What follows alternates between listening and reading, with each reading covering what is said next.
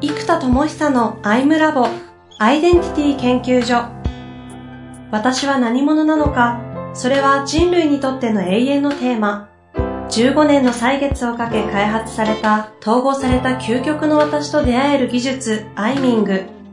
不確実性の時代を生きる次世代リーダーのためにアイデンティティの本質について語り尽くします。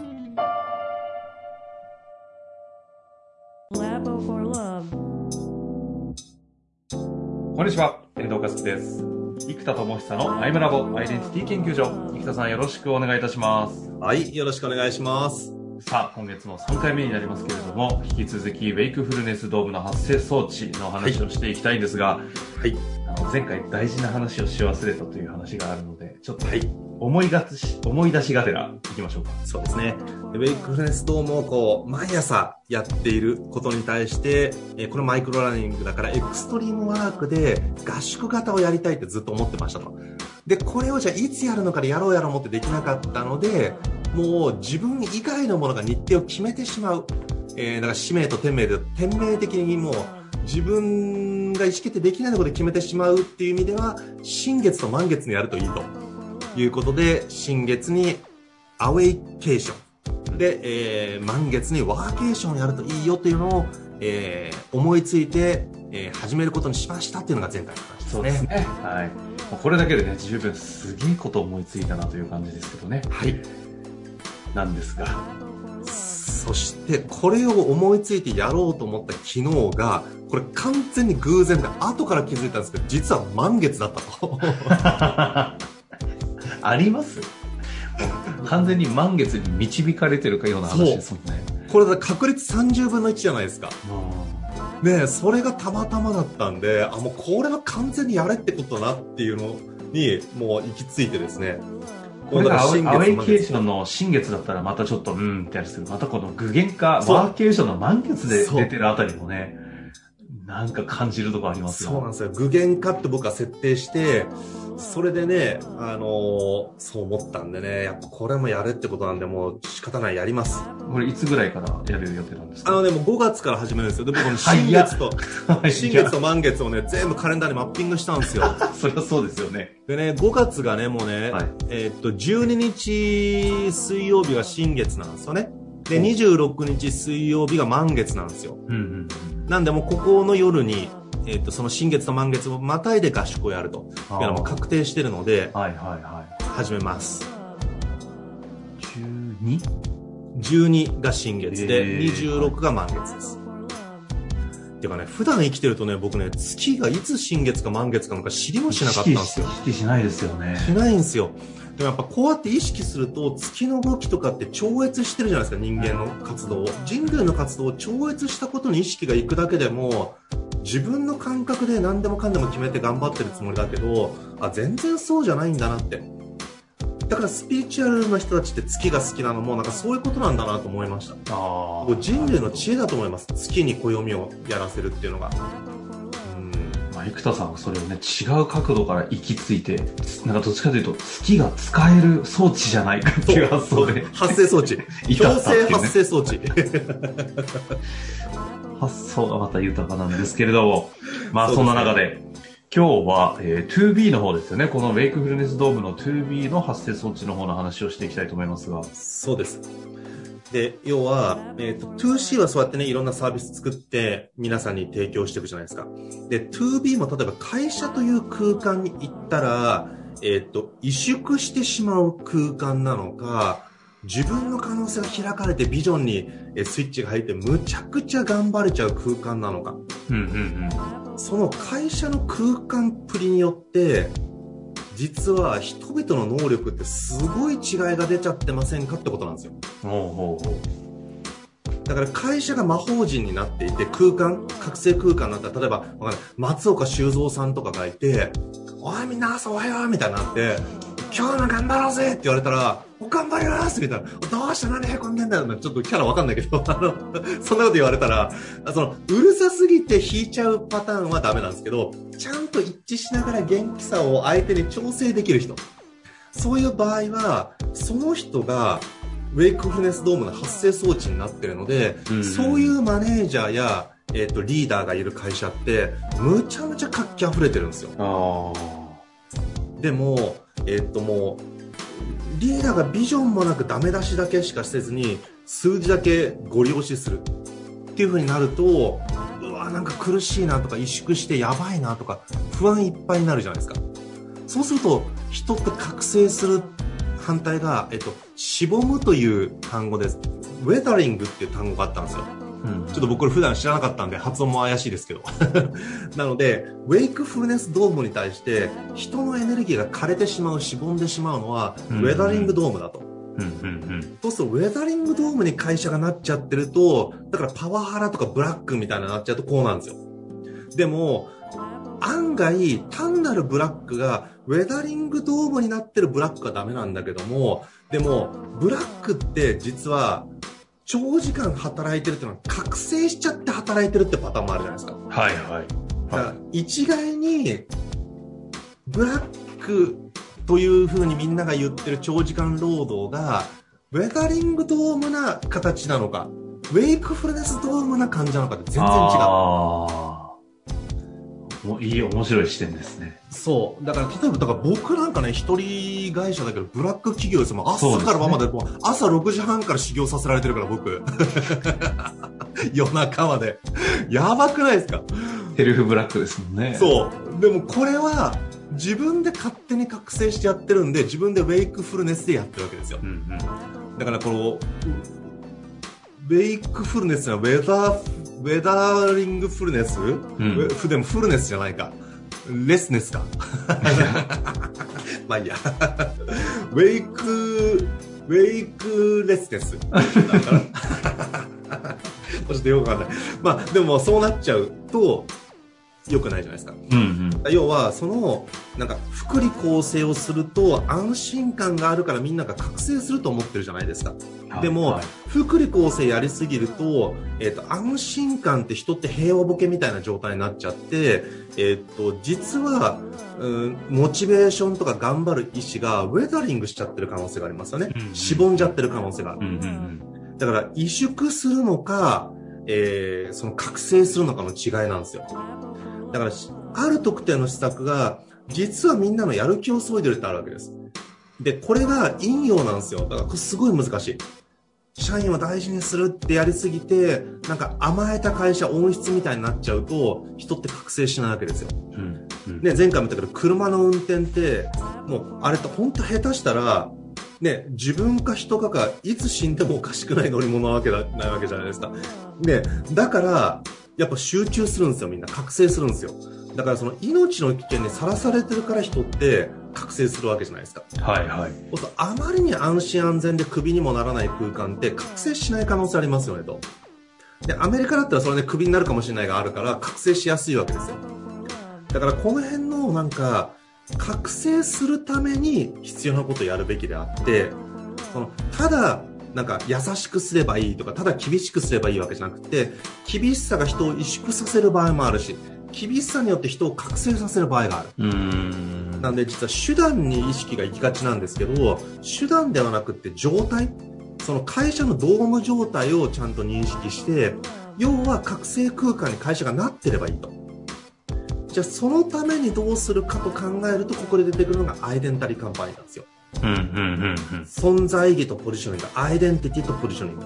私たちは何者としてどこがこの世の中の居場所なのか。そこに存在意義に火が灯ってるというのは、人々がその会社という箱の中で覚醒しやすいわけじゃないですか。で、しかも、その法人のアイデンティティとポジショニングがあった時に、経営者が不一致してると、やっぱり箱として覚醒しづらいんですよね。うんうん、例えば、感動カンパニーって言ってるのに経営者が人の気持ちを一切考えない。いや、これ結構ジョークみたいなのあるんですよ、結構。そうすると、経営者が不一致してるから、え、うちの社長感動カンパニーって言って理念が形骸化しないように浸透とか言ってるんだけど、え、あの人全然人の気持ち考えないよねみたいな。ってなっちゃうと、やっぱり最も意思決定権を持ってる人が自己不一致してることって、会社としての箱が機能しないんですよ。分離しちゃう。ので、えー、社員からすると難しいんですよね。非常に。経営者に合わせるのか、会社という箱に合わせるのかで、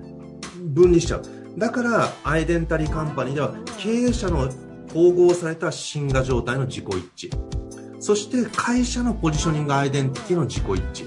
そして組織の、えー、アイデンティティ。そして顧客のアイデンティティ。経営者、法人という箱、経営者、法人、組織、顧客。このそれぞれのアイデンティティに一貫性を通すことが、最も最強の覚醒空間が生まれますせと。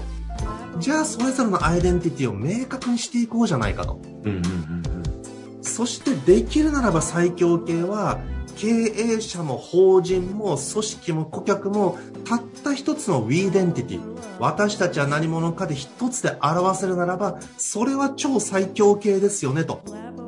でこれがあのセールスフォースの Trailblazer だと。はいはいはいはいでうちで言えば torch bearer であり potential lover だと。いうここの Wedentity ができるとえっ、ー、と社長えー、法人、組織、顧客、全部が一つのアイデンティティに、えー、言えるならば、それは We というアイデンティティで、えー、包含されるので、分断が起きづらい構造になりますよねと。うんうん、で、ここは超理想です。ただ、ここのアイデンティティを完全に作るってのは、これ運もあるので難しいんですよ。だからせめて経営者のアイデンティティ、会社のアイデンティティ、えー、組織のアイデンティティ、顧客のアイデンティティがちゃんと連携している、連鎖している、一貫性が通っている。ここを作ることが、えー、ウェイクフネスドームを形成することにまずなってきますよと。うん、いうのが法人向けにやってることですと。なるほど、なるほど。はい。これそうすると、トーチベアラー。一貫してなんですもんね。経営者、法人、組織、顧客がトーチペアラーである。僕の場合ですねうちの会社の場合、うんうんうん、アンダム社としては僕が一等将軍万等諸国する一つの灯火であるわけじゃないですか。はいはい、はい、でアンダムという会社もえー、っとそのトーチベアラーでアンダムという会社が提供するあらゆる商品サービスは人々に火を灯していくものなわけですよ。で、えー、組織チームができたとしても一人一人の思い、えー、内なる思いの火を、えー、使命の火を、えー、灯しながらそれを現実化していくで、顧客も使命を見つけて思いの火を灯したい人たちしかそもそも顧客に来ないんですよ。うんうんうん、ので、え顧客もトーチベアラ。ということで、うちのアンダム社の場合は、えー、経営者、法人、組織、顧客全部をトーチベアラーという一つの塊でできますよということですね。これウィーデンティティです。なるほどですね。これあの、今現状で言うと、この間の前回ですかね、2C でいうトーチベアラーコースがあって、その中に、あの、ベーシックの上にウィズダミアダンダ、アンドプレーナーダメタマという、こう、何に覚醒をしたいのかというコースがあって、そこにこう、またマイクロラーニングというエクストリームワークもあってみたいな、こう、広がりがあるじゃないですか。この 2B の方ってなかなかコンサルティングに近いと思うんで、この辺って具体的な話で言うとどういう感じになるんですか、えっ、とですね、具体のところでいくと、えー、っと、それこそ今これをですね、全部まとめてやらせてもらってる上場企業があってですね、えー、っと、これも本当にありがたいことに、えー、っと、年間の予算を億単位用意していただけたんですよね。もうむちゃむちゃありがたい。僕もつ、ついにその話をしていい時が来たんですね。そうですね。あの、億の桁っていうのは初ですね。今まで最大でも年間1社2000万ぐらいなので、えっと、まあ、だから2、3000、まではイメージはつってたんですけど、このアイデンティティカンパニーをフルパッケージでやろうと思うとですね、どうしてもそんぐらいかかっちゃうんですよ。うん、でもそれが本当タイミングで、その、桁を変えた発注をいただけたので、まあ、まさに、えー、現在進行形で提供してるんですけど、これやっぱり最初はですね、えっ、ー、と、その創業社長の方で上場企業なので、まず経営者の方のアイデンティティ、究極の自己一致をアイミングとか、えセッションによって作っていきますと。で、これ最初。で、やっぱこれが、えー、っと、1年ぐらいずっと毎週セッションやってたんですよ。へそれでバーンと、えー、っと、出てきて、で、今度は法人のポジショニングなんですよ。この法人のアイデンティティって何で、組そして世の中の、えー、どこが究極のポジショニングなのか。で、今までね、えー、何百億っていう、えー、規模なので、これが何千億、何兆っていう規模に行くためのポジショニングってどこなんだと。で、ここがドーンとできましたと。やっぱここにも1年ぐらいかかりました。なので、経営者1年、ポジショニング1年。で、いよいよ次は、えっと、組織のアイデンティティなんですよ。で、これもチュドーンと1個、えー、まあ、 Wedentity、全部を包含する Wedentity の設計をまず先にやったんですけど、これがまだ、ほんと偶然もあるんですけど、もうバチカーンと最強のものが決まったんですよ。ほうほうほう。もうね、うわ、そんなん見つかります？みたいな、えー、そん、そんなんある？みたいな感じでまた偶然でバコーンと決まったので、はいはい。しかもたった1セッションで決まっちゃったんですよ。そんな1回で決まるもんじゃないみたいなことが。組織としての Wedentity の概念が決まったとえっ、ー、と、組織も含めて、経営者、法人、組織、顧客、全部合わせた Wedentity です。じゃあ、あの、セールスフォースでいう Trailblazer 的なのがバチコンと出たと。バチコンと決まりました。で、そうすると、じゃあ今度、その概念こそが、この会社の存在意義であり、組織一人っていうか、その力が、例えば魔法戦士みたいな人だったら、魔法力と戦士力と両方磨かなきゃいけないじゃないですか。うん、でも武道家だったら剣も握らない魔法も使わずに、ね、筋力伸ばして、えー、ね、月と蹴りをパワーアップするべきじゃないですか。うんうんうん、なので、そのアイデンティティによって伸ばすべき能力が全然違うんですよ。ロールプレイングゲームやった時に、ね、キャラクター魔法使いなのに、筋力にレベルアップした時になんかポイント割り振れるとかあるじゃないですか、自分で。筋力に割り振っても全然役立たない魔法師になっちゃうじゃないですか。でも魔力に振らなきゃって話なんですよ。結局、アイデンティティによって育て方が全く違っちゃうんですね。なので、組織、組織体という、えー、っと、さっき軍知能っていう言葉が結構好きで、いわゆるあの、イワシの大群とか、なんか、うんうんうん、わーっと勝手に動くじゃないですか。であれってリーダーがいないんですって。軍知能って言って、なんか群れそのものが一つの生命体のようになっている。で、誰がどう決めたわけじゃないけど、集合体として軍として知能を持った状態になってるんですよ。適切な。で、ある種この会社って、まあもちろん経営者もその軍知能の一個みたいな感じで、でも全体のなんか軍知能的に働いてるわけじゃないですか、組織って。で、えっと、この存在意義、から来る、その軍知の最もその能力が発揮される、なんか要素とか、何者としてのアイデンティティが、ウィーデンティティが決まったら、その能力が最も発揮される手段とか、えー、文化が必要なんですよ。なんで、ここで教育と文化っていうのがキーになるんですよ、組織づくりって。でもじゃあ教育と文化って何で決定づくのっていうと、ウィーデンティティなんですよ。戦士としての教育と文化。と魔法使いとしての教育と文化って全く違うじゃないですか。